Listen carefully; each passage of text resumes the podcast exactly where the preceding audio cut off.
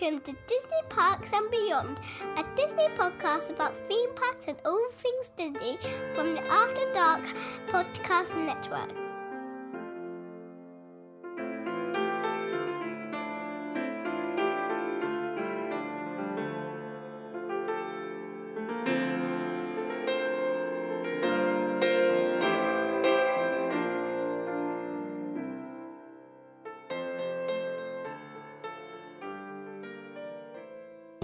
Hello and welcome back to another episode of Disney Parks and Beyond. I'm Nick, and on this episode I'm joined by the very best pools in the business, Mister Mister Mister Mister Hello. Hello. And P Dubs for Washington. Hello. You know what? I, I did so well. I remember the name of the podcast. It was going fine. I was going to call myself um, like a captain or an anchor of the ship that I'm trying to steer. Anchor. I definitely said anchor. um, and uh, and there you go. Blew it. Blew it. Blew it. Blew it. With a simple slip of the tongue. How are we doing, gents? Good. Good. Good. Yeah. Yeah. Just waiting for further restrictions. Yeah. So yeah, we can down m- for now. Which mine mine is coming in the next couple of days, I think. Are you you're you're tier three now, aren't you? No, we're still no, tier, tier, two tier two at the moment, yeah. Mm. But they're they're having talks over the next couple of days. Mm, tier two judgment day. Yep. And Mister D, you're in a tier one, aren't you? Um yeah, I think so, yeah. Tier That's one. The lowest one. Yeah, yeah, I think so. I'm checked the app to see for sure, but it was the last time I checked. Ooh. Yeah, it's all it's all weird at the moment. Like, I work with um, a lot of people in America, and everyone I'm speaking to is like, it's getting worse here. I was speaking to someone today in New York. She's like, yeah, it's getting really bad here, but we can't do anything because there's an election coming up. Mm. So they can't, they, they literally can't do anything anywhere until that election's over.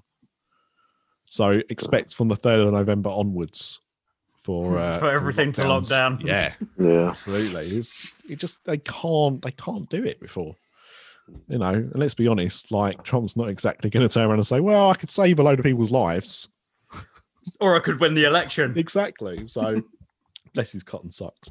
Um, right before we get on to the normal stuff, we better go and find out what everybody's drinking. So, Mister D, what are you drinking?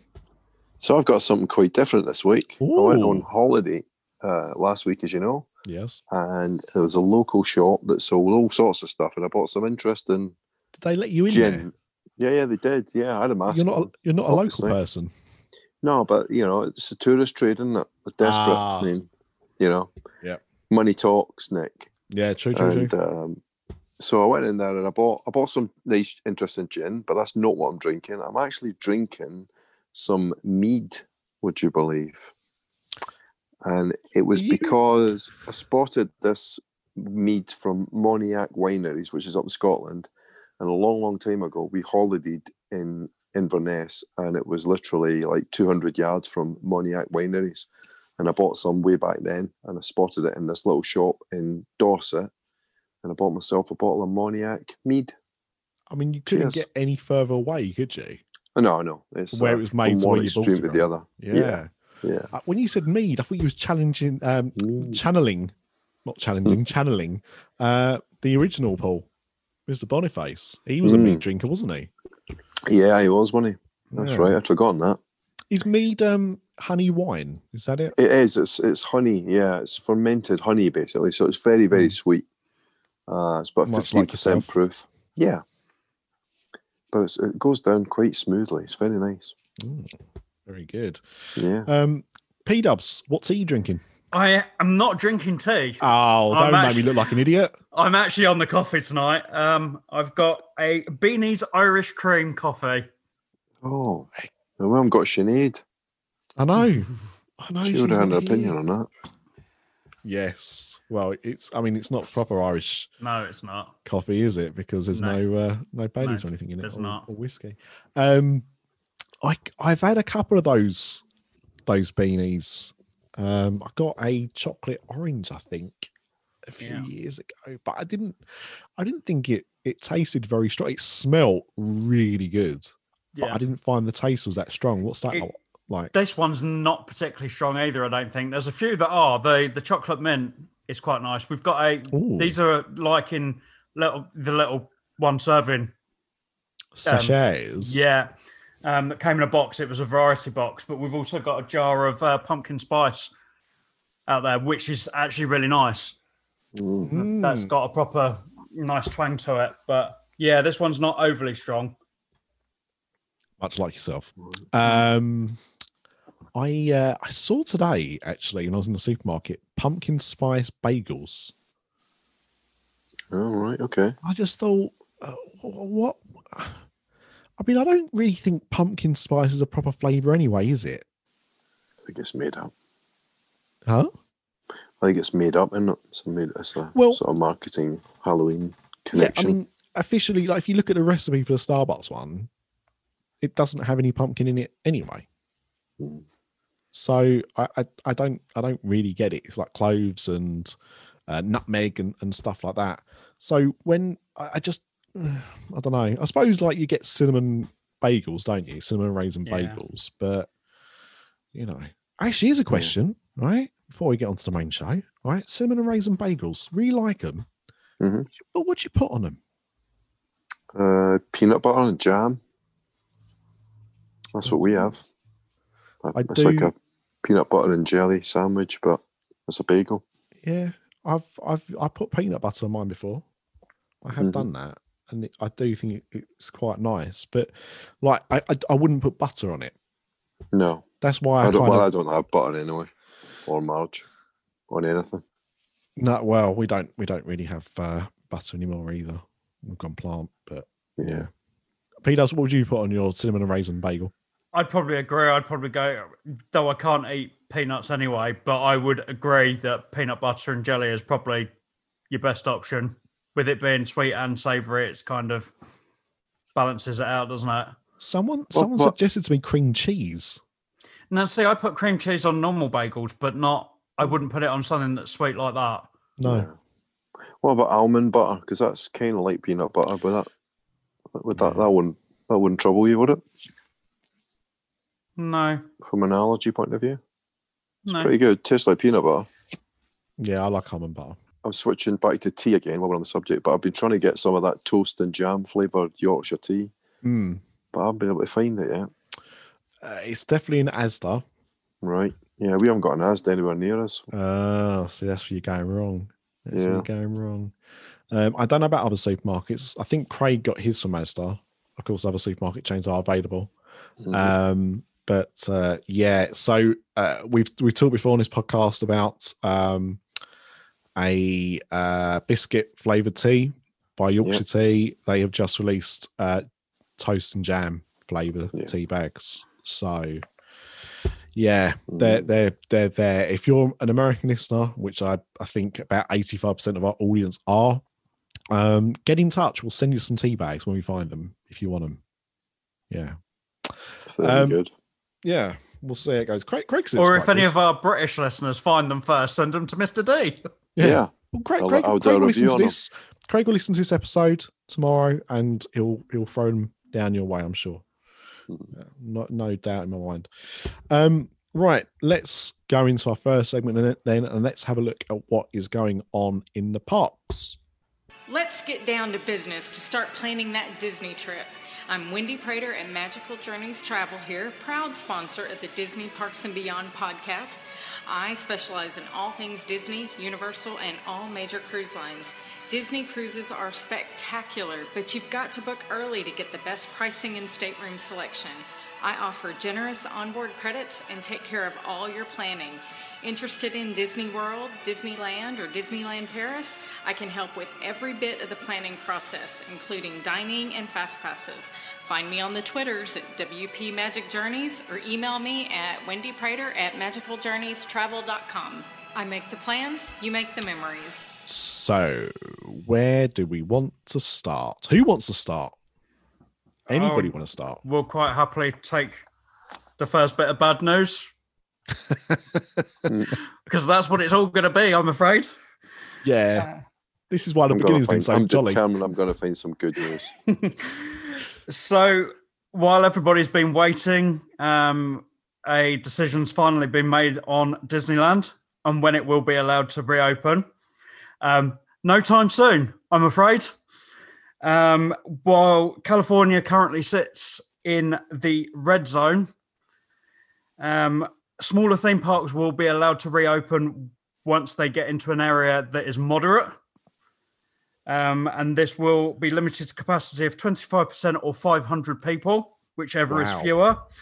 Um, may only open outdoor attractions, and ticket sales limited to vis- visitors in the same county. Um, if you're looking for Universal Studios Hollywood or Disneyland, or probably Knott's Berry Farm as well, I would imagine will come under this. Yeah. Um, all theme parks may resume operations in tier four. So when they become yellow or minimal, um, again, it will be it will be limited to twenty-five percent. And all theme parks must implement reservation system and screen guests for symptoms in advance, and face coverings mandatory throughout the park unless eating or drinking. So I'm afraid we're probably not going to see those parks open this year. And that's your show, guys. Bye. um, man, that is that is depressing. I mean, that was news that, that came out today. Yeah, it literally so, in the last couple of hours. Yeah. So I, I was just uh, I had I had the article open, but um, yeah, I'm happy you led with it. Um, wow, um, yeah, I've got the I've got the statement here from uh, Ken Potrock, which what sounds well, Ken Potrock sounds like a character from the Flintstones, doesn't he? Yeah, he sounds like Fred's new boss. That's Barney's cousin. Yeah. Um, so the statement is this, I'll read it verbatim. Um, we have proven that we can responsibly reopen with science-based health and safety protocols strictly enforced at our theme park properties around the world.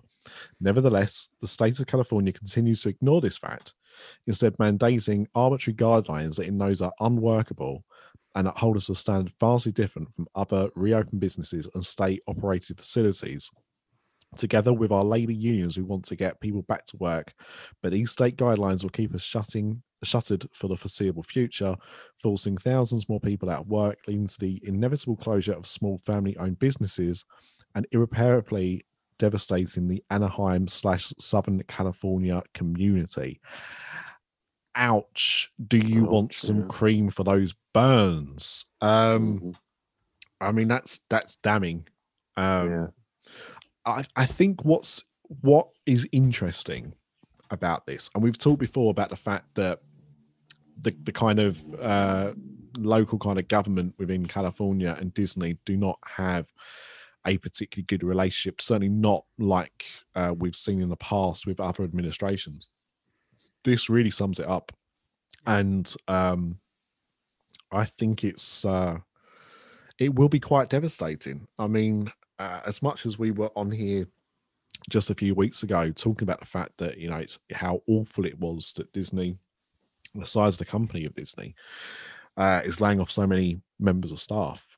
As you said, B-Dubs, like, we are looking at a park that is very, very unlikely to open now until sometime next year. And, and at what time next year? Are we talking spring? Yeah. You know, I, I mean, I think until there's a vaccine, um, which, you know, they think could be sooner rather than later, but I, I think until no. we've got that, just... Not, I'll believe that when I see it. Well, yes, won't we all? We've already had Sputnik. I mean, what the hell happened to that? I don't don't hear any good news coming out of Russia, you know. Was it Sputnik? That's what they called it, wasn't it? Yeah. What happened to the What happened to the, the governor's team that was going to visit Walt Disney World? I was going to mention parks? that as well, because it just it seems like it's made absolutely no difference. So that's already happened, has it? I, knew it was I would imagine it park. has. I would right. imagine they'd probably done it before it was even announced that yeah. they were doing it. I would imagine they already had people out there mm-hmm. previous to that. Well, um, there's another article. So this is the one um, before we before we started recording that I gasped as I saw the headline for it. Um, so this is a report from the O C Register, which uh, I think is a publication, um, which uh, says the Disney the Disneyland Resort has lost an estimated two point two billion dollars in revenue during the two hundred sixteen day closure of Disney's Anaheim theme parks. Um, And that's actually according to MoffettNathanson, the founding partner, Michael Nathanson. I don't know what that means. Oh, hang on. According to MoffettNathanson, founding partner, Michael Nathanson. Right, I read it in the I interviewed time. Michael Nathanson. He was in The Punisher. Oh, well, there you go. The same one? I'm guessing not, but... No. Um, they get this massive number from the twenty nineteen numbers. The Disneyland Resort generated an estimated three point eight billion dollars or ten point four million dollars in daily revenue last year. So you're um, going to be looking at two point five billion dollars lost. Well, they're looking that, that that they're saying that's what it's lost during the two hundred sixteen days it's been closed. Jesus. So that's not that's how much they've lost. We think they're they're going to have lost uh, when they get to reopen. This is what they've lost up until now. I mean, it is it is huge sums. I mean, any other any other theme park would have closed by now. Like, I, I mean, you know, would have shut down, would not be planning to reopen. Um, I mean, there is no way Disneyland will, will not reopen. No. They they can't. They literally cannot do that. But, you know, how long do Universal give it? You know, at the end of the day, the, the theme park arm, as, as profitable and popular as it is, um, it's it's not the be-all and end-all. No. Universal could quite easily close down the theme park if they wanted to and keep the studios. Yeah. When stuff gets back up and running. You know, the theme park is a byproduct of the studios. It's got to be a point when they just say no more. Yeah. But these losses, I mean, they, they show how profitable the parks are. So it's a, you know, it's a money-making machine. Mm. So long as we can get back to something like normality, which which we will at some point, right? It, it might not be soon. It might be another year, two years, whatever. You know, the Spanish flu, I think, took best part of two years, I think, to burn itself out. I'm not. I'd love to see a vaccine, but I'm not pinning any hopes on it. I think, I think it's going to work its way through the population, and um, and that's going to be the end of it. But um, The problem comes the, the problem comes with everything, which is when it mutates. Yeah. Which is what they think is already happening now. So, you know, there's already been reports of people getting it twice. Now, I, I, I don't know how reliable that is, because let's be honest, if you're talking about people that had it very early on when testing wasn't prevalent, do we know for sure? Um, but, you know, how many how many waves are we going to see? How many times is it going to change? Is it going to weaken?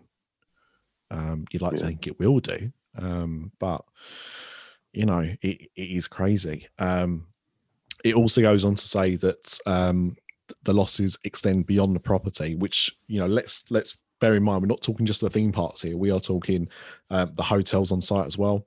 We are talking oh, yeah. uh, to a lesser extent downtown uh, Disney, because obviously that has reopened, but not in the in the full way.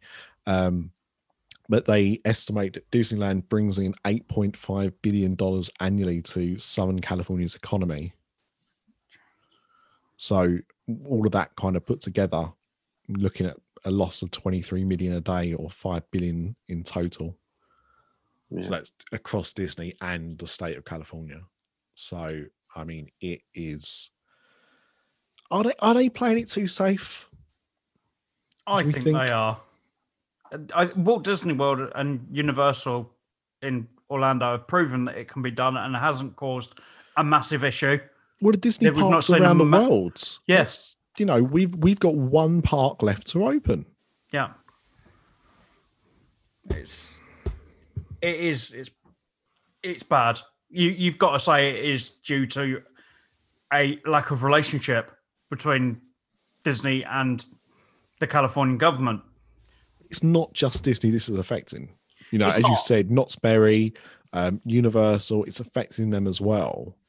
Um, but at what point do the job losses get too much that the, the, the local economy gets damaged so much? Yeah. And and Knott's is, is partially open in the sense that they're allowing people into the park. They've got food festivals and things going on inside the park. The attractions aren't running, but the park is partially opened. Whereas Disneyland, they've let them open downtown Disney because they're shops. So they're under the rule. They couldn't couldn't block shops being open. So in theory then, they could be doing food and wine festival yeah. at Disneyland. But it seems like they just are not allowing them to open at all. Hmm. That is very strange. But it's not good news. No. It's not good news. It and and I, I don't really know what else I can add to that. No. It's not good. Mm. Now, there was something about when it does open, there's a couple of shows that have been given final notice at Disneyland, isn't there? Frozen yeah. Live, and is it Mickey's Magical... Mickey's Map? Magical Map, yeah. Map, That's gone yeah. as well, which is a great show. And I'm absolutely gutted I never got to see it live. Yeah. Yeah. So they're already kind of calling time on us. Yeah. Which is sad. Well, the other thing as well is um, to, to kind of just finish off on this trifecta of news about Disneyland mm-hmm. is um, that the their ta- looks like they're targeting uh, cast members from Galaxy's Edge at Disneyland. It is probably the most populated cast member area, I would say, with all the various shops, restaurants, rides.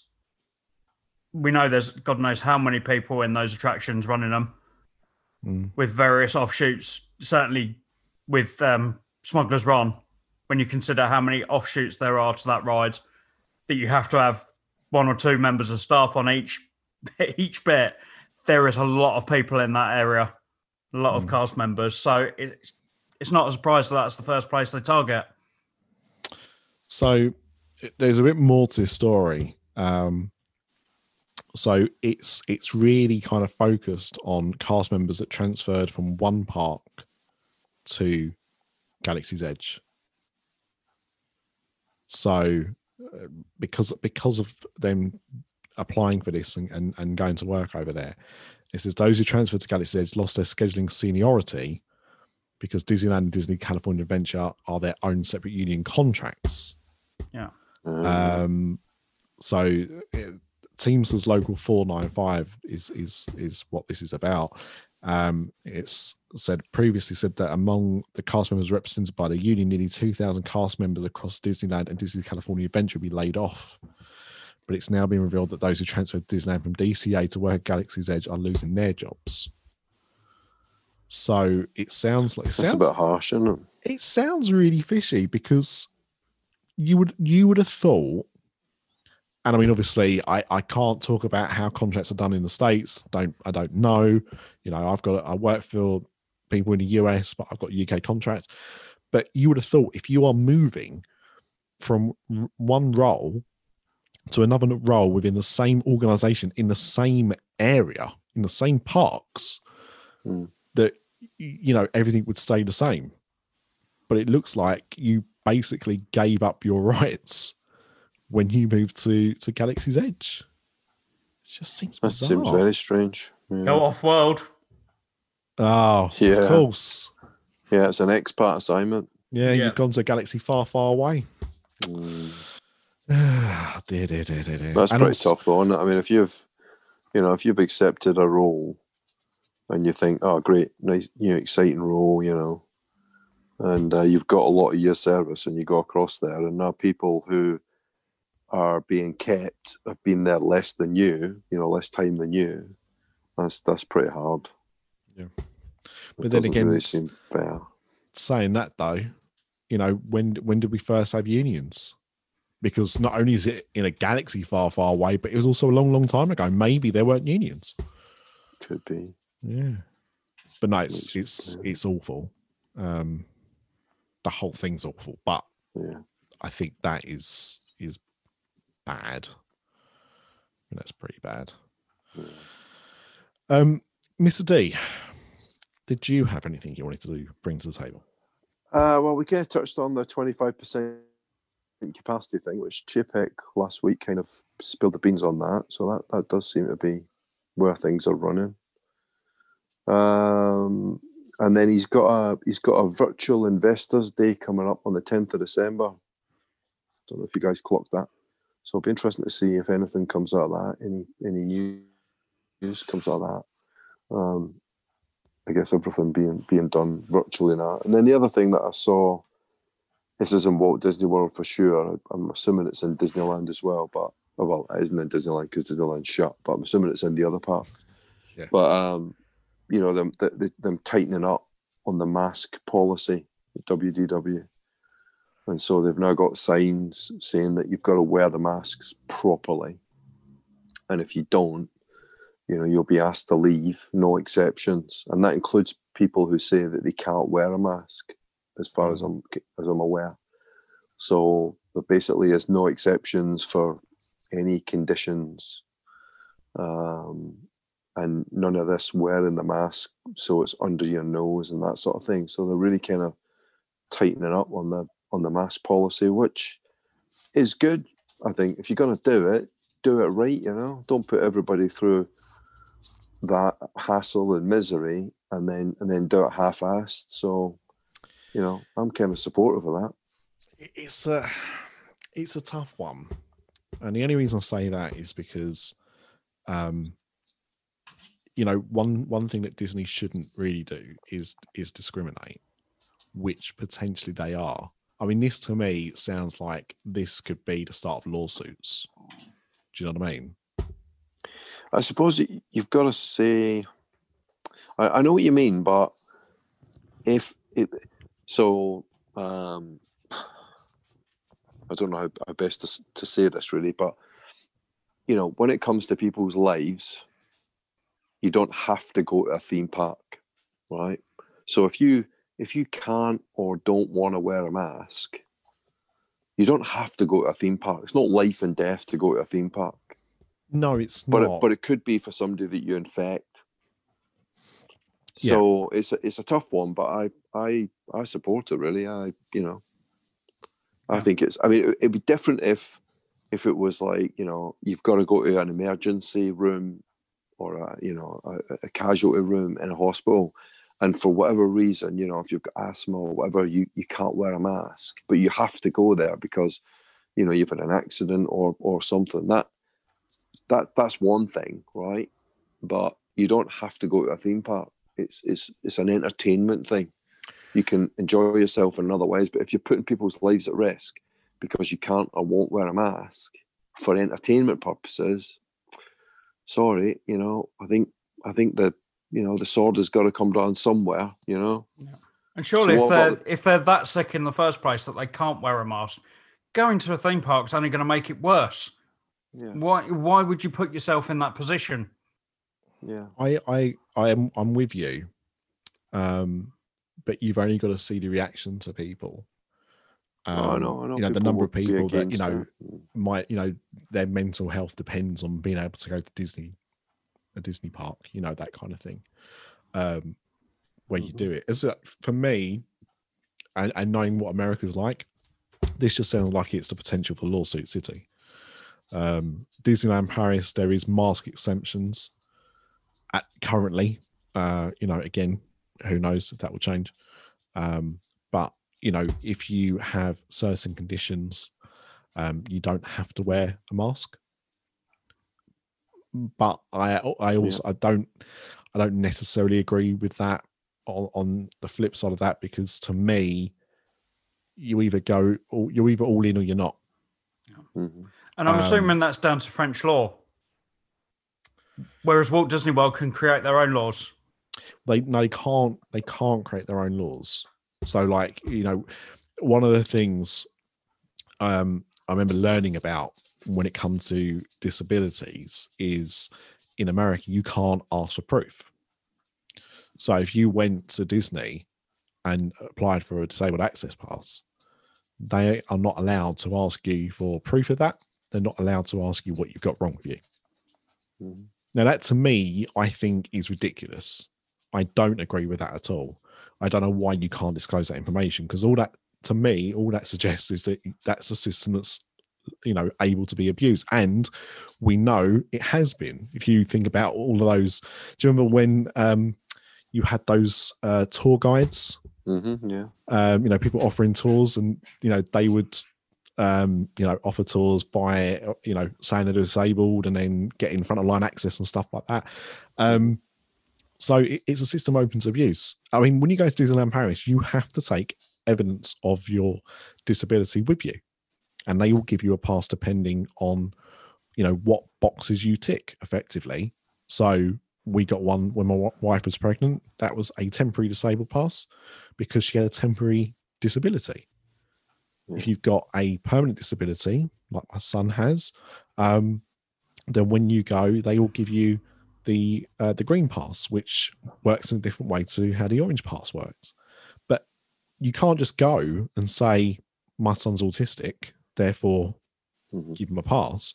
You know, when my when we got the um the disabled pass for my wife, she had to have her hospital papers with her. You know, those big books they give you when you go to yeah. hospital, um, like all your birthing plan and stuff. That was her evidence. That's what they asked her to take along. And they look at it and they go, right, okay, we'll give you the pass. Um, I don't think there's anything wrong with that. Um, but I do think that if you are that sick where you cannot cannot wear a mask, should you really be there? So I do agree with that. But it's just how America works. That's that's the thing that troubles me about that. Is whilst I I, I do agree, I think it's not as clean cut. And I saw in a Facebook group uh, just yesterday someone um, sharing her pictures of a her recent trip to Disney World, and how proud she was that she um, got a picture at the side of the castle and she took her mask off for the picture. And it's very interesting how people view that. So most people were angry with her mm-hmm. because, you know, the rule is there for everybody. Yeah. And other people were like, well, yeah, but, you know, it's your magical time. You should be able to do this. But it's not up to you. If the rules are there that says you need to wear a mask unless you are eating or drinking, and you are sitting down eating or drinking, um, then then that's it. Why? What makes you more special than everybody, every other guest? Every yeah, other that's... guest would want to do what she did, yeah. but they respected the rules that were being governed. Mm-hmm. That's the problem, isn't it? If you, yeah, you know, you, it has to be one rule for everybody. Yeah, and I, I'm glad that they're. I'm glad that they're enforcing that. I think it's the right, that's the right thing to do. Whether some people will try and sue them for it, yeah, they probably will try. But I would hope that, and I'm sure that the lawyers have already given opinions on this, so I'm, I'm sure that Disney feel they're on pretty safe ground. But if the C D C are, are putting out guidelines, Disney are probably going to be able to say, well, look, we were just complying with the C D C guidelines that say people should be wearing masks. And... And that's it. it do, and and we're not discriminating because we're saying everybody who can wear a mask can come in, or everybody who wants to wear a mask can come in. I mean, which to I, me is, I know it's tough for people, but I, I think it's tough for lots of people in lots of different ways right now. And this is one of the lesser toughs, you know, that you can't go to a theme park. I think the thing that, whole, that gets me with the whole mask debate just in general is the fact that we've seen other countries do this for years. You know, China, uh, Japan. You know, how often would you see pictures of people walking around wearing face masks? It's become like second nature. Now, some of that is because of air pollution, some of that is because of illness, whatever. Culture as well, I think, from a Japanese point of view. I think there's a cultural element to it. Yeah, it's, yeah, it's, it's become the norm. Yeah, um, they don't use they don't the handkerchiefs in Japan are a, a no-no. They're, and and so you, if you have a cold, then your choice is either to sniff or to let it run, oh. or wipe it on your sleeve. Yeah, handkerchiefs are seen as, as I believe, I'm not an expert, but I believe that handkerchiefs are seen as as dirty things. They don't they don't go for them. So there's a cultural element there, I think. To be fair, they are disgusting things. Um, But the way some people react to it is is just just baffles me. Um, you know, when you hear people say the face muzzles, um, you called a sheep for wearing them. It it just it kind of just baffles me. But the one thing I will say to people is that not all masks are the same. Some are better than others. Some are uh, easier to uh, or more comfortable to wear for longer periods of time. I don't want to say hard to breathe because I don't. I've never encountered a mask that's hard to breathe in. I don't. I don't get that. But there are certainly some that I can wear um, for hours, and others that start to aggravate me after about half an hour. So, like, play around with things, guys. That's my advice on masks. Not every mask fits. Um, I mean, they, they most literally do fit, but I mean you. Um, so, don't be silly, wear a mask. The quicker we all do this, the quicker we'll be out of it, right? Good. Uh, P-Dubs, anything from you? Yeah, let's make Nick cry. That's oh, that's my next one. Um, Tron Light Cycle um, is coming to a grinding halt. Um, it was meant to be open for next year's fiftieth anniversary. Not going to happen. Um, it sounds like currently they're building the the sections of the track that have the enclosed sections, and work will stop once that is done. Um, the rumour was that they were struggling to get parts. Um, it's now believed that most of the workers have been let go of um, and won't be back working on it until at least next year. Um, so don't have any hope of riding the Tron attraction for the fiftieth anniversary. Don't worry, wasn't going to. I was. Yeah, see, this news doesn't bother me. I mean, look, I'm still of the, I'm still of the, the thought that I don't understand why this ride's be, being made. You know how much I love Tron, and you know how much I'm going to love this coaster. Um, I'm just still gobsmacked they're actually going through with it. But um, I think it was inevitable, if I'm honest, that we were going to see some delays. We've already seen Ratatouille held off. We talked about it before. And that looks like that's getting even uh, an even bigger delay than we expected as well. That's not going to open until at least next fall. Yeah, which is madness because it's it's pretty much done. Yeah. Well, so, so you know, it was in the final stages. There was only a few months left to go on the project before it was going to open. So, yeah. you know, it must have been near to completion. Um, yeah. Very bizarre. Um, and also Guardians obviously affected by this as well. Yeah. Um. Yeah, it's um, I th- I don't know. Like a lot of people, um, you know, you've talked about the fiftieth anniversary, uh, about about being there for then. Um, Ryan as well has has made you know plans for that. Um, to me, I mean, I, I wanted to go to the fortieth. I wanted to go for the fortieth anniversary, and um, we didn't. Because I just don't think I don't think we was in a, I think we were just buying our first place. Or we just bought our first place, so money was a bit tight, so we didn't. And then I remember seeing the footage from it, and just thought, God, I'm glad we didn't go. Yeah, I'm. I'm not going to be there on the exact day. I'm going to be there about three weeks afterwards. Yeah.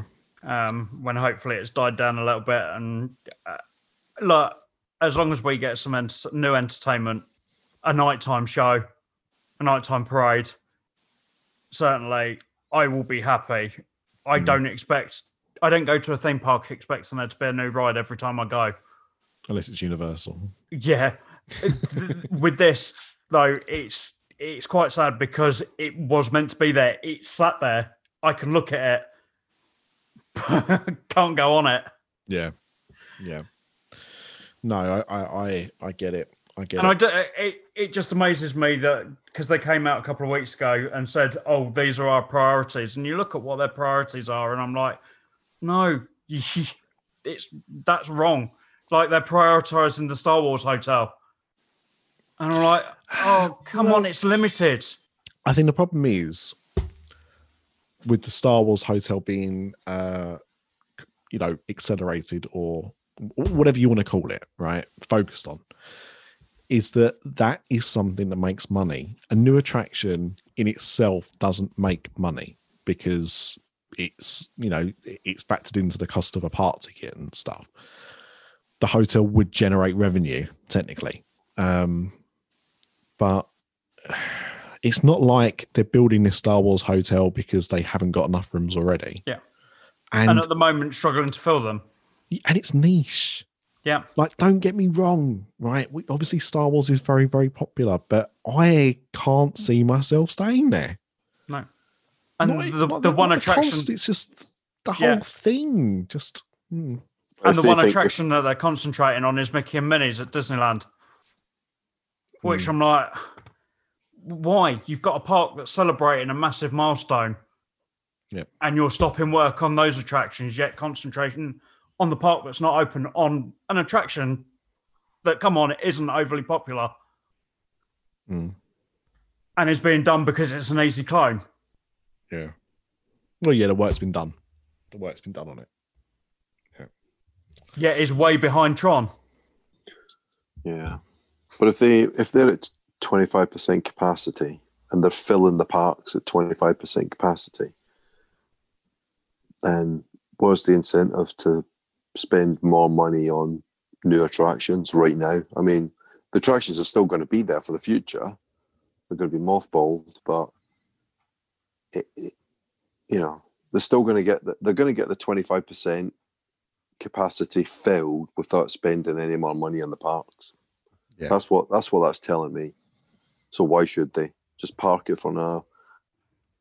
And when it starts to look like the capacity is going to increase, then restart those projects.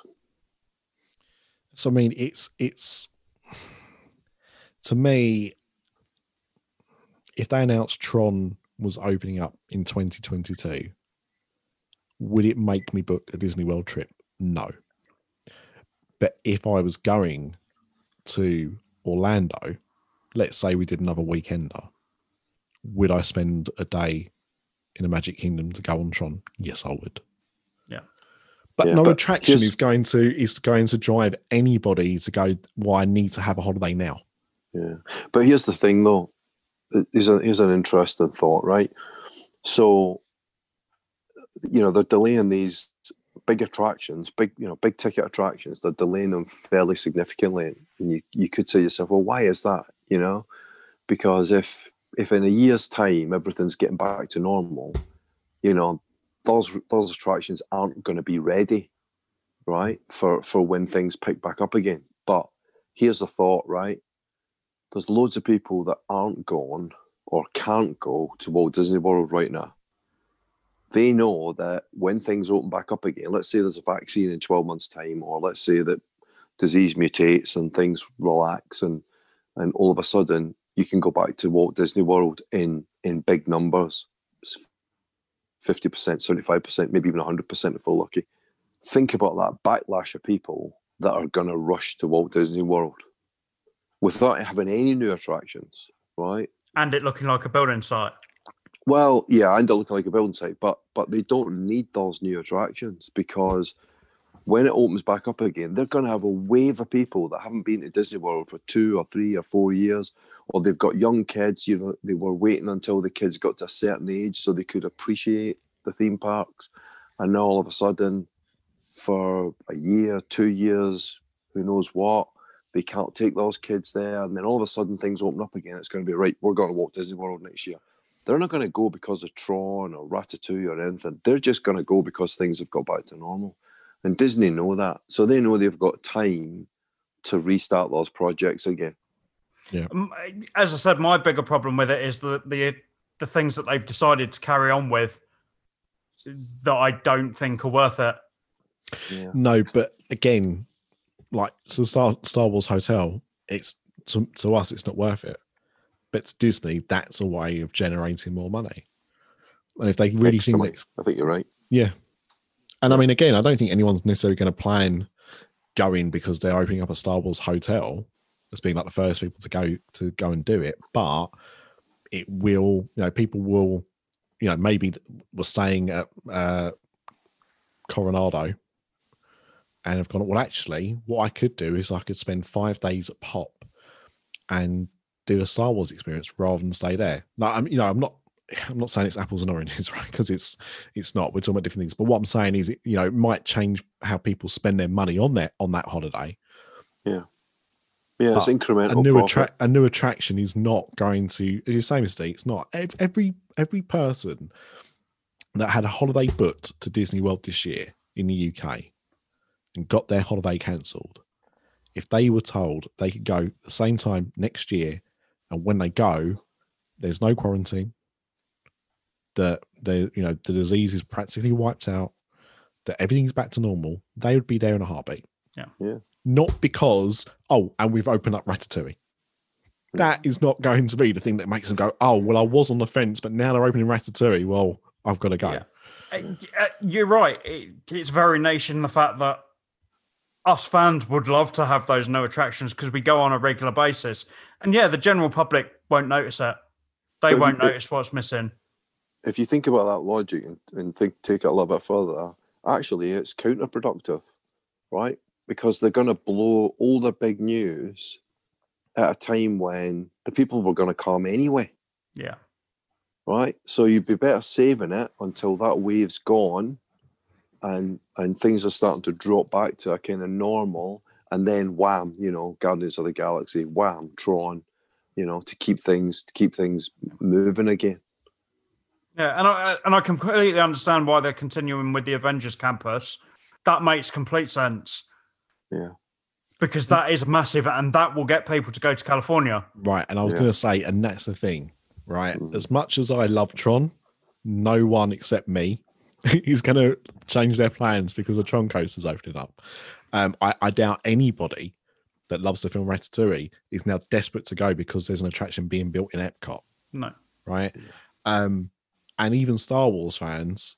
You've already got a land. You've already got yeah. a land. You've already done some of the attractions, but this hotel thing is is going to polarise people. Like, not yeah. everyone is going to want to do it. And, and also, depending on cost, not everyone could afford to do it. No. But... But it'll be no. full. It, it'll be it'll be full, you know. Yeah. Because they, they don't need everybody to like it or everybody. They just need enough people. Exactly. And it's going to be fairly small. And the thing is, you know, what is the hot, hottest series of films in the world right now? Marvel. Yep. And you're opening up a Marvel land with yep. various Marvel attractions and be able to meet the characters and it not be like Superhero Island. Well, that, Anything's that, better than that. That is going to drag people there. So, I mean, it's, it, you know, what I'm saying is, is that it, it's not that any new attractions won't tempt people to go, but it's got to be the right thing. Like, it, Galaxy's Edge dragged you and me to yeah. Disney World, right? And that was something completely different than yep. one attraction. You know, and that is what I think the, the difference is. And there's there's people that I know that hadn't considered going to Disney parks before, but because they announced it was a Star Wars land, well, now I've got to go. Or maybe they'd always put it off, or I kind of, no. you know, I wouldn't mind going, but, and then I, you add it's something not really like my thing. Yeah, I yeah. I get that. I, I've had friends that have gone, oh, I'd quite like to go to Disney World, but I'm not sure it's really my thing. And then you, then you go, oh, they're building a Star Wars land, and everybody goes, what? Yeah. When can I get there? And, and also as well, you know, I know, or I, I've, I've met so many people that hadn't read up on Disney World before or Disneyland and had gone there and were like, oh, do you, do you know there's a, a Twilight Zone attraction? Yeah. Oh, I didn't realise there was one. Do you know what I mean? Like, yeah. people don't often research that much into it. You know, we are geeks for this. The reason we're yeah. sat here doing this for the last eight or nine years is because we love this stuff. And people like it, but I'm not. And we'll go once, and then yeah. that that'll be enough for them. Yeah, yeah. No, I, I completely get where you're coming from, and and yeah, as I said, it's it's very niche for people like us that will go. Well, there should have been that attraction there, but it's not. Yeah. Whereas, not as I say, normal people will go. People that go once every ten years, or just once in general, will not even notice that they're not there. So, yeah, I, I get it. It's just annoying for people like us.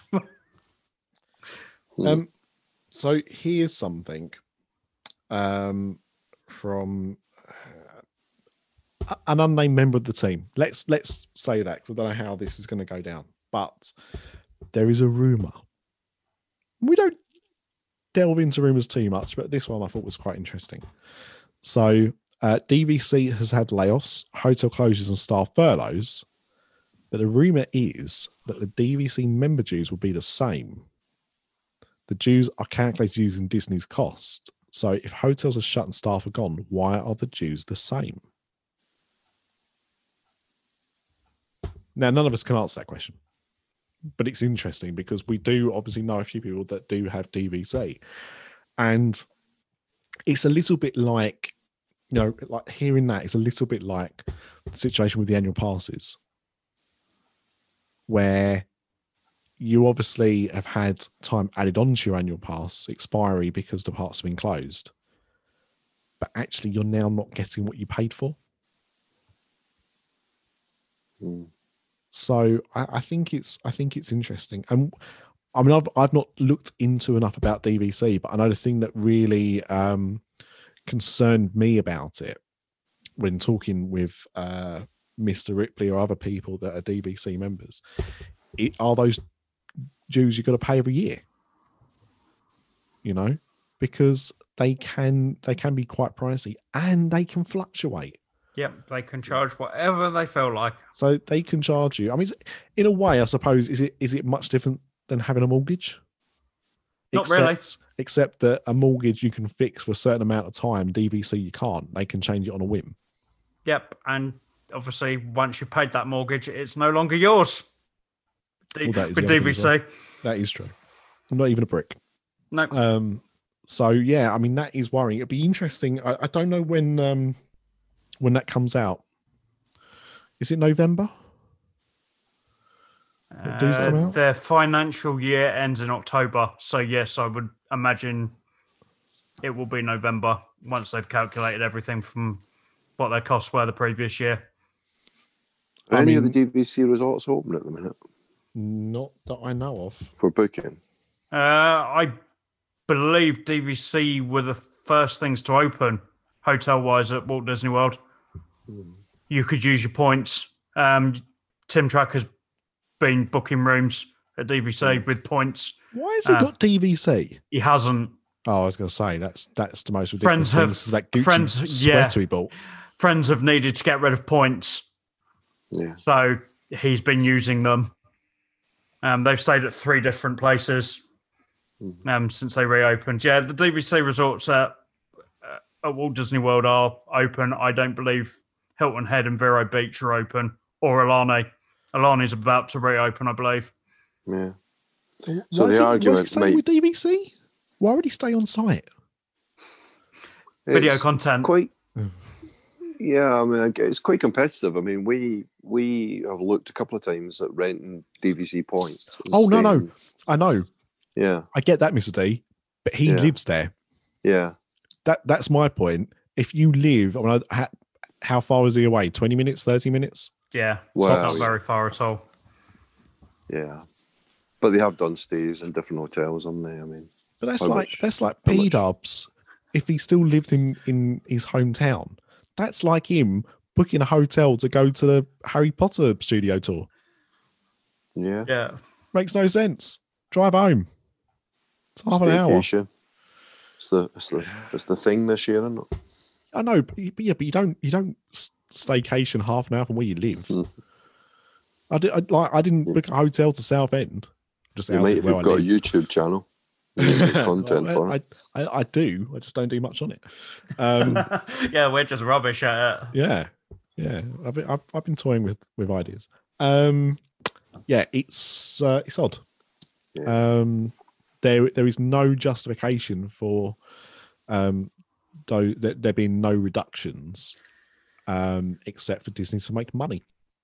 Yeah, yeah, it's a bit like the park tickets. It's the same. It'll be the same argument, you know. If you can, that's why I asked if you can, if you can book and use your D V C points, because if you can, then they'll say, well, it, it still costs them the same to maintain and upkeep. But they were, they were obviously closed for what yeah.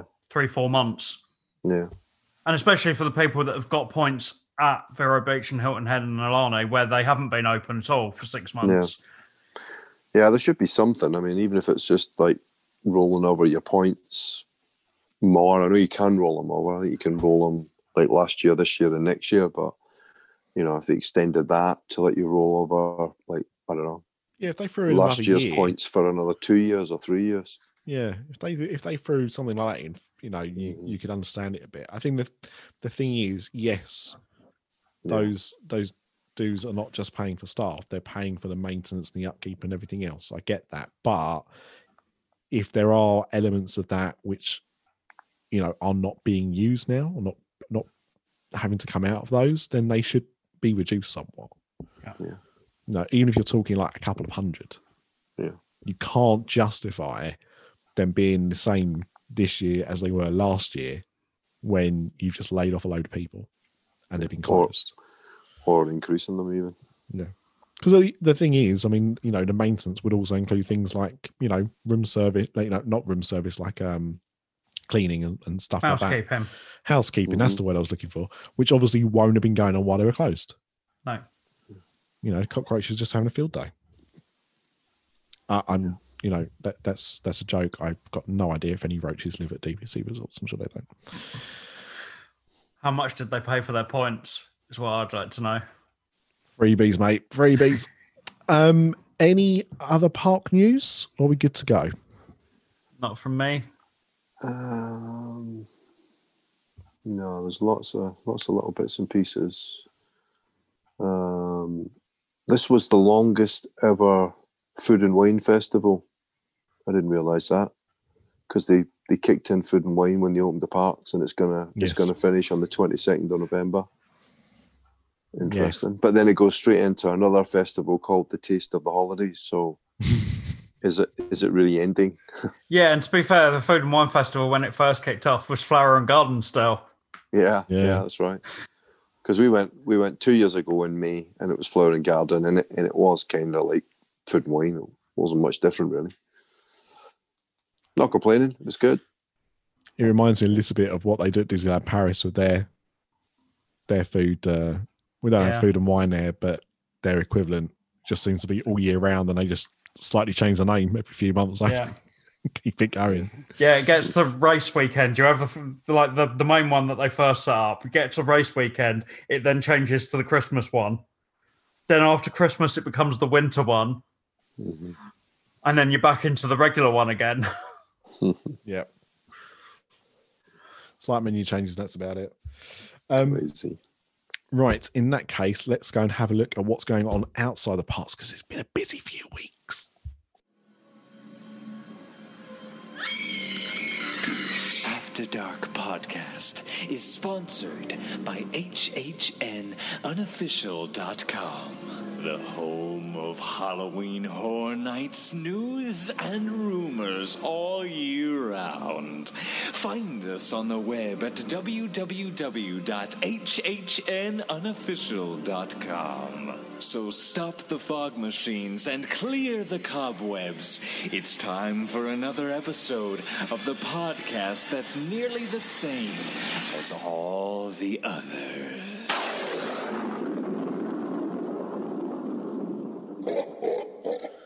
Um, let's Can I borrow start... your soapbox? Bloody hell, that's early. Go for it. Well, it's, I, I don't really know if it is a soapbox. It probably isn't a soapbox, but it's certainly it's certainly bad news. But the the Wolfgang Puck Express at Disney Springs is closing or closed. I think it's actually closed now. It closed. It's it's a strange one because it closed, I think, the day before we recorded the last episode of this. Yeah. But it, it just closed. Yeah. And I then think- a week later... the signage yeah. was removed. Yeah, so it's not going to reopen. It's been, no. It's been confirmed that it's gone. What a bummer! I mean, that is that was a fantastic counter service option. Really good food, great menu, always busy. I, I don't understand it. I don't understand why that's gone. I mean, I'm sure there's some reasons for it. Maybe it wasn't as busy as I thought it was, but anytime we went in there, it was busy and it was good food and it was a great option um, it, for counter service. Is it is it the case that Wolfgang Puck is the American equivalent to Ainsley Harriott? I, I was going to say something really inappropriate there about a previous story you told us, but I'm, I'm going to, in, we'll in the interest of, yeah, in the interest of not being sued by Ainsley Harriott's lawyers, I'm going to shut up about that. Um, I'm trying to, I, I think, I think it's a chain. It is a chain. Yeah. Yeah, yeah it's definitely it a chain. Yeah, yeah. So it's, it's strange because the others are still open or, Uh, you know, I, I can't say they're definitely open because I don't know what the situation is. In... No, no, the, the, the table service at Disney Springs is still open up by. Oh no, no, up, what? But yeah. I mean, I just mean in general. I mean, and right. I, I've actually looked. They've got loads. Uh, I mean, uh-huh. They've got one, two, three. They've got about thirty-five locations, right? That are either Wolfgang, Puck Express, or uh, Grab and Go. Mm-hmm. I don't know if it's a different concept or the same concept, but obviously changed because of COVID. Um, so the only one it, that it looks like is, is definitely closed is that one at Disney Springs. Yeah. So my my first my first thought process was: is it because they've gone bankrupt, or you know they've they've had to shut the entire chain or something? Because you know there have been some American chains. Uh, did I see uh, Sizzler? Has has filed for bankruptcy. Um, like wasn't there some thing around Golden Corral as well? I think they've yeah. sorted themselves out now. But you know, mm. we have seen some chains, you know, because of the pandemic, you know, either shutter down or have to cut locations. But it seems strange that it this seems to be the only one. Yeah. Yeah. Yeah. It's, it's, it seems bizarre to me, but. I don't know if you guys had ever was ever eaten there, but it's, it's it was a counter service, but it was getting close to the quality of food that you would get in some table services. I mean, pizza, pasta, you know, it wasn't anything fancy, but it was it was a really good option for a quick, relatively inexpensive meal. And if you were on a dining plan, then it was a, a counter service credit, and it was one of the best counter service credits from a value point of view, as far as I was concerned. Um, just seems just seems strange, but there we are. It is no more. Yeah. I never went. I wanted to. Um, I just. I, I think I didn't. When I first went, the first time I went, I didn't know what it was. Mm-hmm. I didn't know who Wolfgang Puck was. So, you know. I, I didn't really pay much attention to it. When I did know what it was, I kind of thought, ah, oh, that would be a good place to go, and just never got yeah. a chance. Yeah, I'm sure it went through a refurb not long ago. Because mm. I'm sure they closed it down, and I've I've got a feeling it was was changing to that Grab and Go right name um, that Nick right. mentioned, and it just surprises me that they did that work and then just. Decided, no, we're done, and mm-hmm. that was it. Yeah. Hmm. So that's that was my little um, whinge. I know it's not going to make you feel much better, but what I have just found out is mm-hmm. that he's got a restaurant in London. Oh, at, uh, it's called Cut, oh, and okay. it's at forty-five Park Lane. His first restaurant in Europe. All right, but it is a proper restaurant. Yeah. So, like, you know, you're gonna you're gonna pay. Hang on, let's have a quick look. What's the menus like? Not going in in shorts and a theme park t-shirt. Well, hang on. How much? Because the other one was kind of strange. I haven't been in it for a while. I don't know if it's the same, but the other one had it had like a little grab and go bit, and then it had a table service, one credit table service restaurant downstairs, but then upstairs. I'm pretty sure it was a signature restaurant. So it's kind of like three parts to the same building. That's the one that's up, you know, near opposite the A M C. Mm. That Wolfgang Puck. Um, but this express one was right down the other end, down near Marketplace. But um, uh, yeah, seems to have a range of different options. Just looking at the steak menu. Um, you can get some Japanese pure A five Wagyu beef. Right. Um, the Filet Mignon, a six ounce, starts at one hundred forty-four pounds. Ooh. Eight ounce ribeye is uh, one hundred fifty-eight pounds. Uh, if you want Australian Wagyu, that's cheaper. That's uh, that starts at eighty-nine pounds.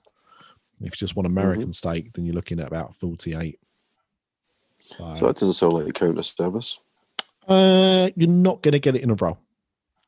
That's for sure. That's a steak, though. I mean, you know, th- there were cheaper, there were cheaper options. Um, but I didn't want to read that. That's too too too funny. Yeah. Um, but it's a shame. Anytime uh, you know, something like that goes, it, it is a shame. Um, yeah. Obviously. Um, and yeah, they could probably do more, right? More, more, more yeah. food of that standard at that, at that kind of price point. It does seem to be lacking that. It did seem to stand out because of that.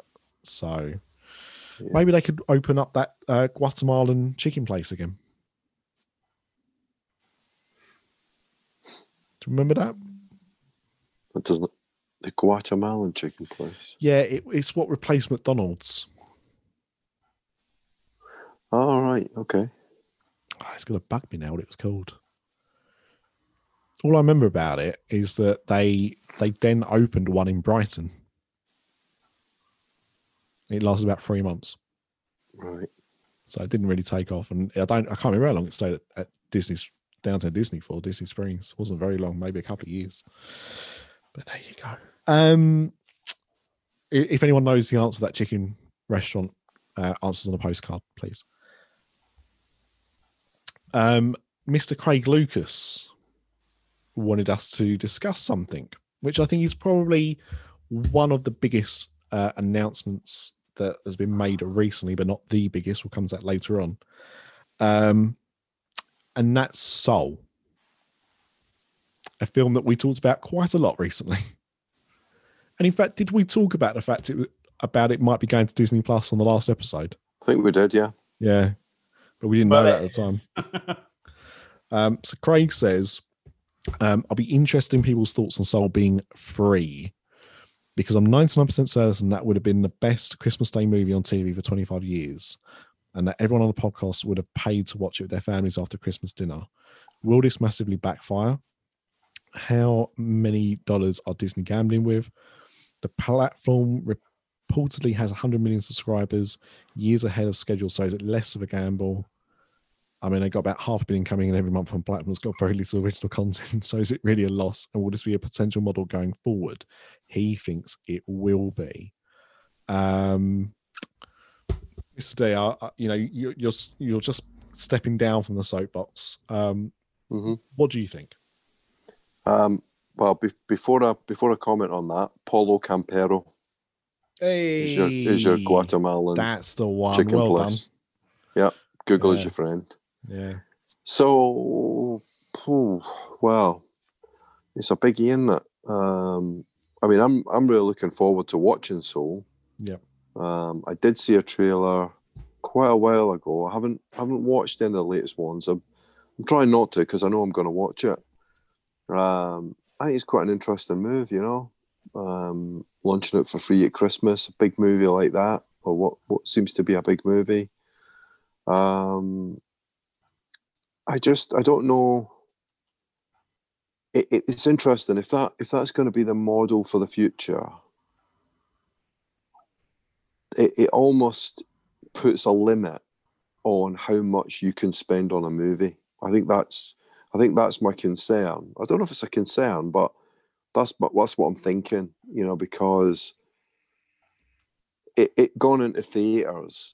You know, depending on how well the movie does, there's there's quite a range of possible incomes you could get from that movie, as as we've seen in the past, right? I mean, get movies that just completely smash it and they make a, you know, million, tens of hundreds of millions of dollars for a for a certain production cost.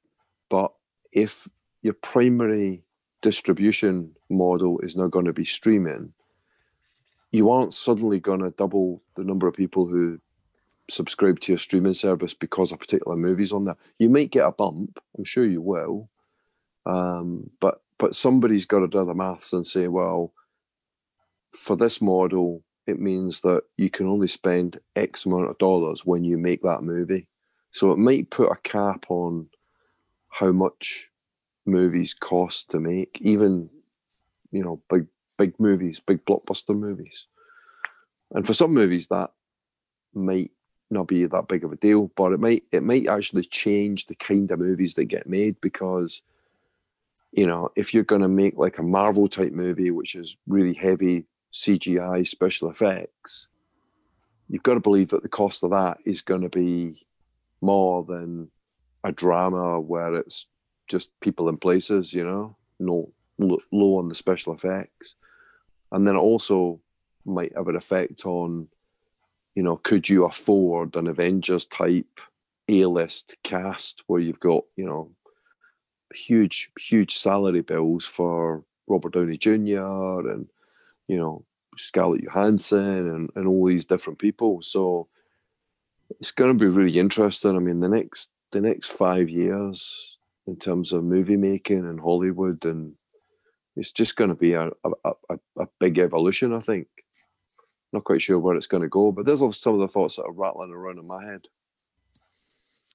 Yeah, I, I think I think you you've got some valid points there for sure. Um, P Dubs, what about you? I think this is the second phase of testing. I think they did the test with the the charge with Mulan. Yeah, they did all right. Um, I think now they're going to test releasing a new film without charging and see what kind of difference there is between viewership. If it's very similar, then I think the charge will then stick. Um, if there's quite a big difference, I think we will see varying levels of what we've already seen. Mm. Um, I think that's where this is heading. They haven't released a film yet this way that would, I would say, would be a massive box office hit. For me, neither of these would have done as well as other films that they've released. Um, I think this is leading up to what they do with Black Widow and anything that's going to come after that. Um, the next story that we're going to talk about will will delve deeper into to what their plans are. But yeah, I think this is still the testing phase. The the app is only a year old. I still don't think they know what they're doing with it in the long run.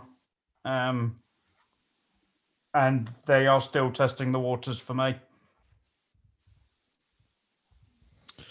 Again, valid.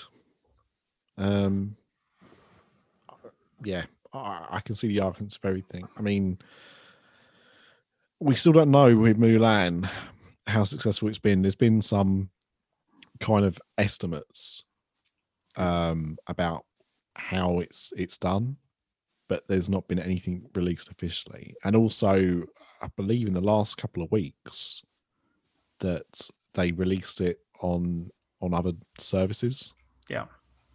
So at first you could only watch it if you had a Disney Plus subscription and pay the upcharge. Then it became available on things like uh, iTunes to, to rent as well. So it'd be interesting. Um, yeah. Um, so for me, I, the biggest disappointment for me with Soul being moved to Disney Plus is the fact that it was Pixar's first um animated film with a, a lead black character. I know it sounds silly, or it might sound silly, but I think with everything that's gone on this year outside of the pandemic, so I'm talking about like things like the Black Lives Matter movement, um, that, uh, and also losing Chadwick Boseman, I, I think this would have been uh, very significantly uh, a very significant culture milestone. Um, to have had, and it's a shame that it won't get its chance now to um you know have its its day at the cinema and the successes that come with that. Um greedily, I'm very happy it's coming to Disney Plus and on Christmas Day, because it means I've got something new and exciting to watch on Christmas Day. Um so you know there there is that. Going back to what Mister D was saying about uh budgets and stuff like that, Um, The Irishman, that was made by Netflix, or that was financed by Netflix. That had a budget of somewhere between one hundred fifty-nine and two hundred fifty million dollars. and it had a very limited cinema run. So I don't know if you remember when that came out, but it, it I think it debuted at cinemas about two or three weeks before it appeared on Netflix. Yep. Yeah, because they were aiming for Oscar noms. Yes. And it had a very limited release, like even in, in the U K. I know a few cinemas in, in London were showing it. There were a few uh, more specialist cinemas around the country that were showing it, but it was probably on, on less than twenty screens. Uh, you know, it didn't have a, a wide release at all. Um, you know, so so you know, Netflix have spent the money to make these big films. And uh, what was that one? I know Pete doesn't know this. What's the one with uh, Chris Hemsworth? Oh, I watched it the other day as well. Yeah, it wasn't bad. Yeah, it was all right. It was Chris Hemsworth playing Chris Hemsworth, but yeah, the yeah. story itself was all right for an action movie. Yeah, um, you know, that was another one they spent quite a bit of money on as well. Um, Netflix have been blind to budget, so they have proved that they're willing to spend the money to get a big budget film to their subscribers. So Soul, um, its estimated budget's one hundred fifty million. Now, looking at the previous Disney Plus, you know, made for Disney Plus movies, so things like uh, Lady and the Tramp, uh, Timmy Failure, they were all made for less than sixty million. I think Lady and the Tramp might have been like fifty-five, fifty-nine. I think Timmy Failure was about twenty or thirty million. Um, so it, it There is there is a, a variance, quite clearly, um, but if Disney want to uh, want to you know play with the big boys like your Netflixes, they have to spend the money. So they're going to have to. They can't just rely on cheap, low budget films. They're no. going to have to throw some money at it. So I don't necessarily think that they will cheap out. No. Especially if Soul is successful. And it's going to be hard to know exactly how successful, because it will tie in around about the time that The Mandalorian finishes up. Yeah. It's not necessarily the cheap part, it's that, it's that the revenue model is completely different, you know. Um, you're making these movies, if if you aren't going to charge for them, like Soul, you're making these movies to either keep the subscribers that you've got or bring in new subscribers. Yeah. Right? So it's it's a much harder financial justification. It's a different, it is a different model. And, you know, the, the accountants aren't going to sign off on production costs, you know, for, for lots of movies, like, like the whole series of Marvel movies that, you know, if if they can't see a return for that for that money, and there's always, it's going to be harder to see the return if if it's I, less about theatre releases than it is about subscription services. I tell you why I disagree mm-hmm. with that. Although it's valid, I disagree with that because, especially when it comes to Disney and Pixar animated films, is that they you know they make a lot of money on merchandise mm-hmm. and promotion. So yeah. selling, you know, Disney don't do it, but, you know, look at what uh, DreamWorks do. You know, all of their films are normally used uh, as promotional campaigns for Sky Broadband. Mm-hmm. Like at least, at least the last three or four DreamWorks films have, have had some tie-in with Sky Broadband. They've done special adverts for them and stuff like that. And, you know, toys, especially um, Happy Meal promotions, that kind of thing. Because um, bear in mind, we don't, I don't think we've seen a Disney promotion in the U K with no. McDonald's since the original deal ended about ten years ago, but they've started to do that again in the U S of late. Yeah, they're currently doing uh, WandaVision and Falcon and the Winter Soldier toys in what? the U S. Yep. Because they were and, both uh, due out already. Wow.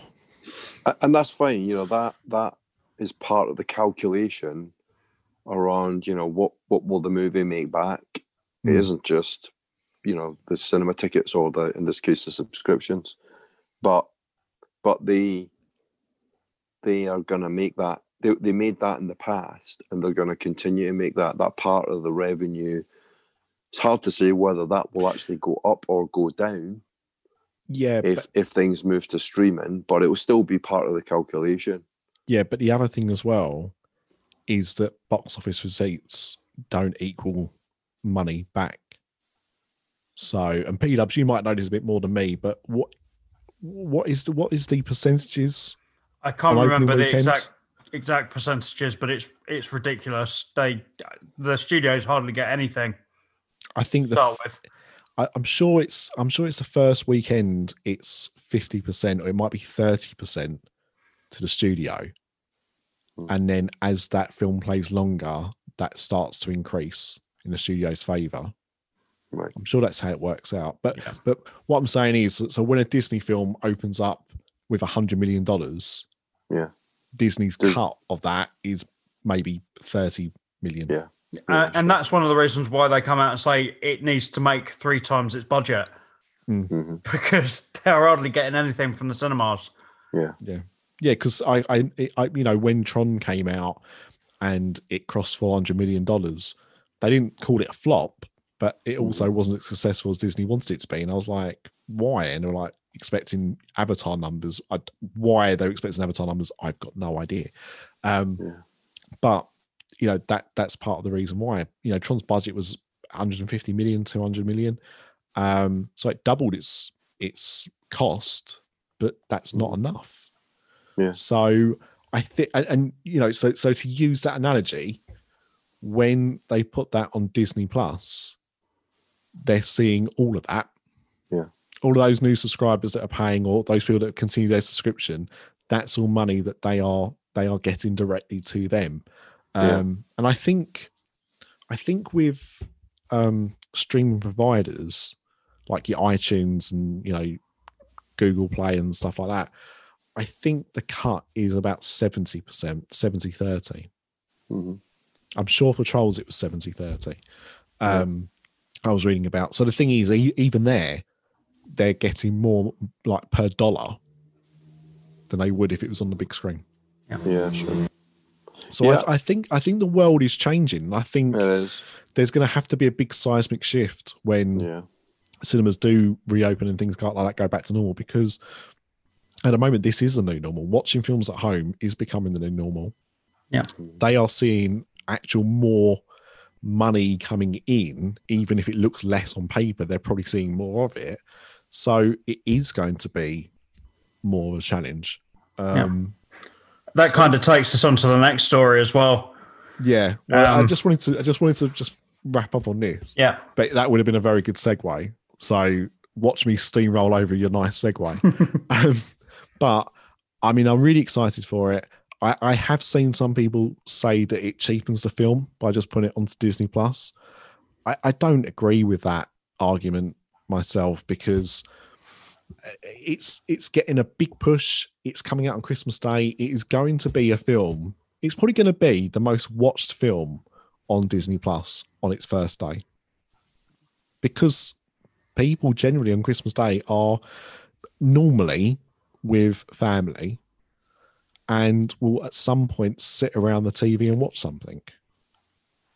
Now you've got the chance to watch a film that you know, no one's been able to see this year because it's not had a cinema release, and people have been excited for it. So I think, um, I think it's going to be huge. I really think it's going to be huge. I think the timing of it is exceptional. Um, and it, it will be interesting to see what happens next, but P-Dubs, please tell us what yeah. is going to happen next. So we've got a couple of different stories relating to kind of the same thing. So the first one, the Walt Disney Company announces strategic reorganization of its media and entertainment businesses. New structure designed to further accelerate the company's direct-to-consumer strategy in light of the rapid success of Disney Plus. Company's creative engines will focus on producing content for D T C as well as legacy platforms, while newly centralized distribution group will oversee commercialization and distribution of all content globally. Alan F. Horn and Alan Bergman, Peter Rice and J- James Pitaro will lead the company's three content creation groups. Karim Daniel named Chairman, Media and Entertainment Distribution, which will include the company's streaming services led by Rebecca Campbell. So in other words, they're moving all their strategies to Disney Plus. yeah. and ignoring cinemas as much as they can by the sound of it. Personally, I think we're going to see more of a split in... I, I don't think...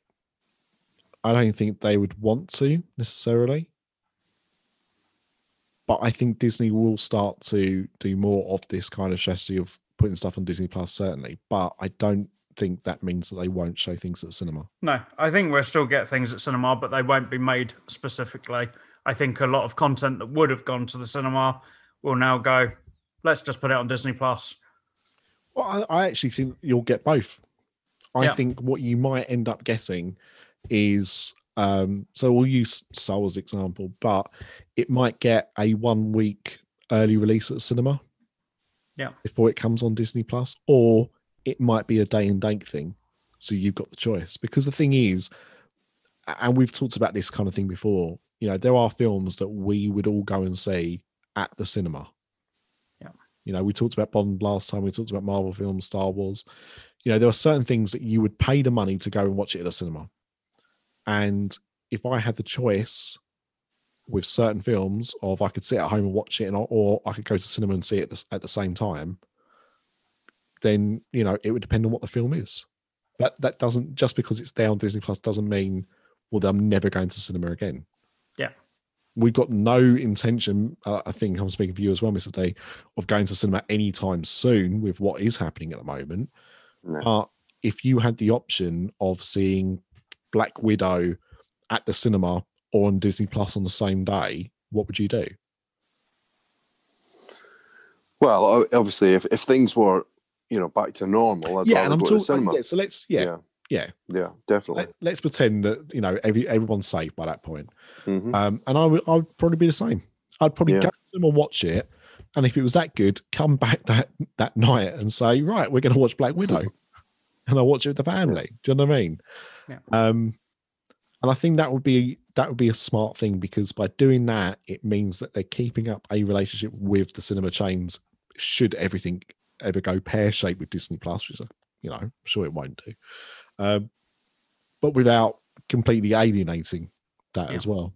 And it seems the restructuring yeah. has, has given the people in charge the option of what they want to do with something, rather than the, the studio going, oh, that's definitely going out in the cinema. You could get to the point where one of those studio heads will go, well, you know what, actually, let's just put it on Disney Plus.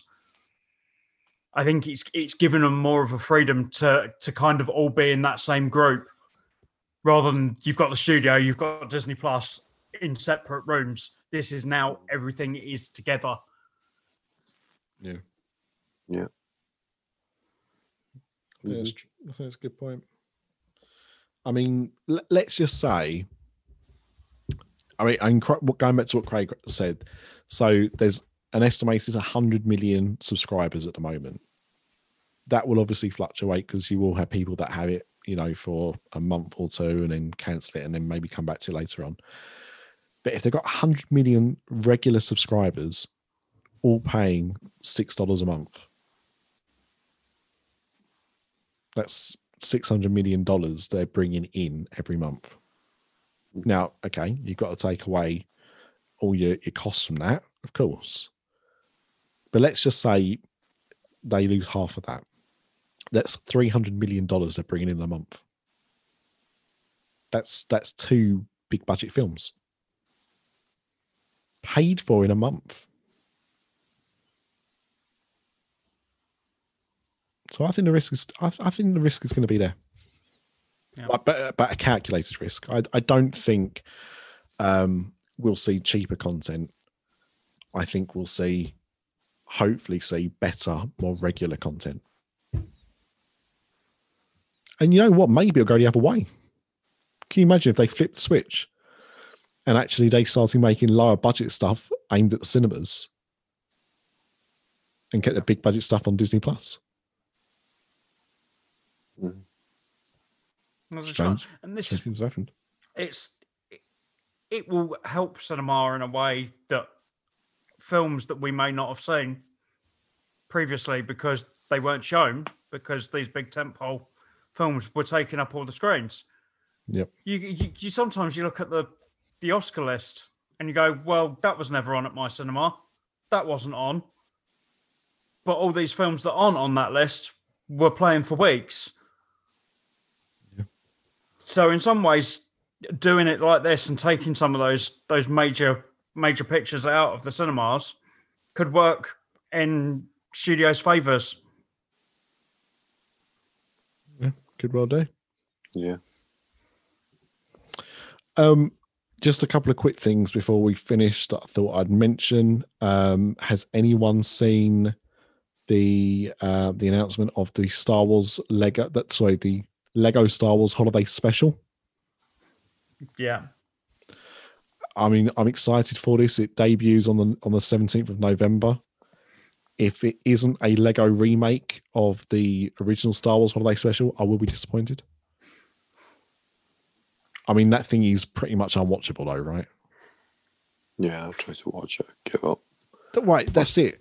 I don't know anyone that's been able to manage the whole thing. I gave up. I, I couldn't watch it all. But uh, mm. I mean, I'm interested to see it. I've seen a, a few Lego Star Wars things, and they're they're quite they're quite fun. So I'm up for that. Um, another new series actually debuts the day after, November the eighteenth. Is uh, The Wonderful World of Mickey Mouse. Now, I'm not really sure what this is because it just looks like it's the Mickey Mouse shorts. Yeah. But new ones. Mm-hmm. Well, that's good if it's new ones. I think the yeah. new shorts are really good. Oh, I, I love them. I mean, it's good so, job yeah. I do love them because my kids watch them every day. Mm-hmm. My son does especially. Um But uh, they've stated that each episode is going to be only seven minutes long.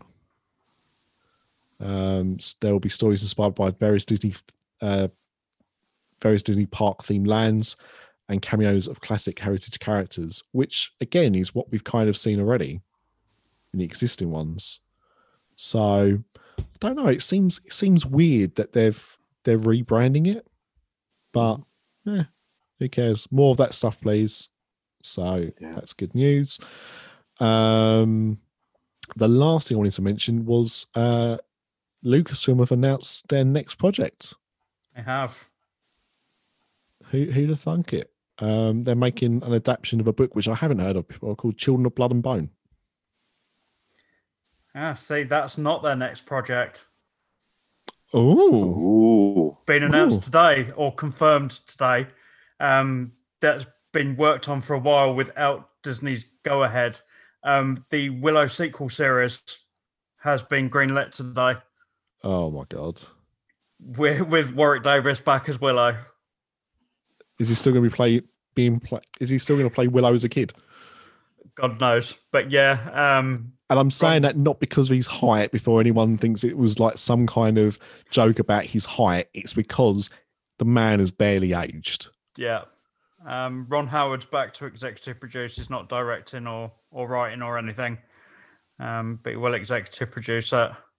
Chances of uh, Val Kilmer coming back?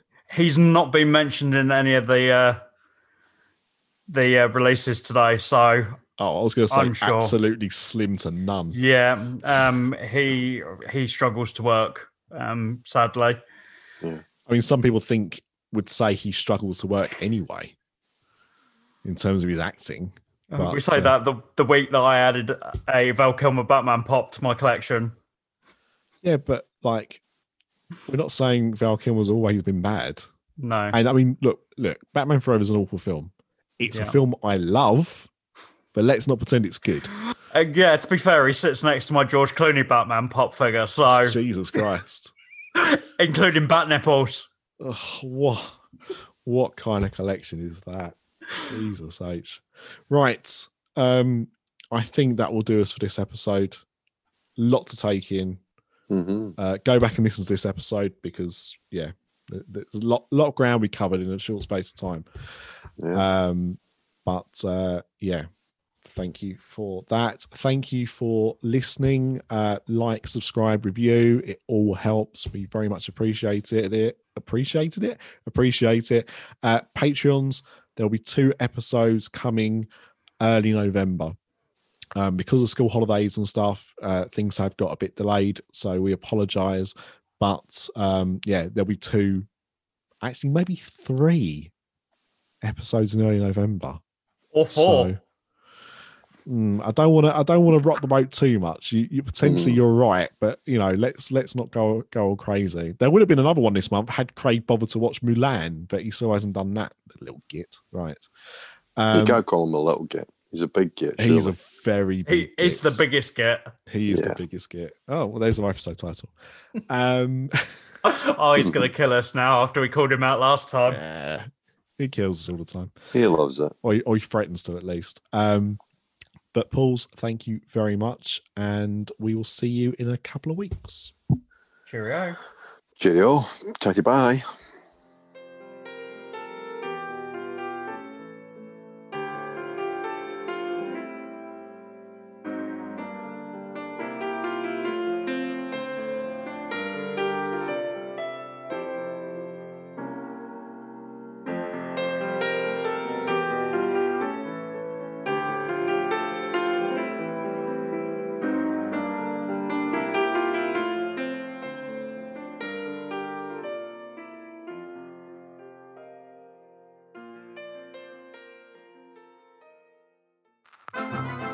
This podcast is part of the After Dark Podcast Network.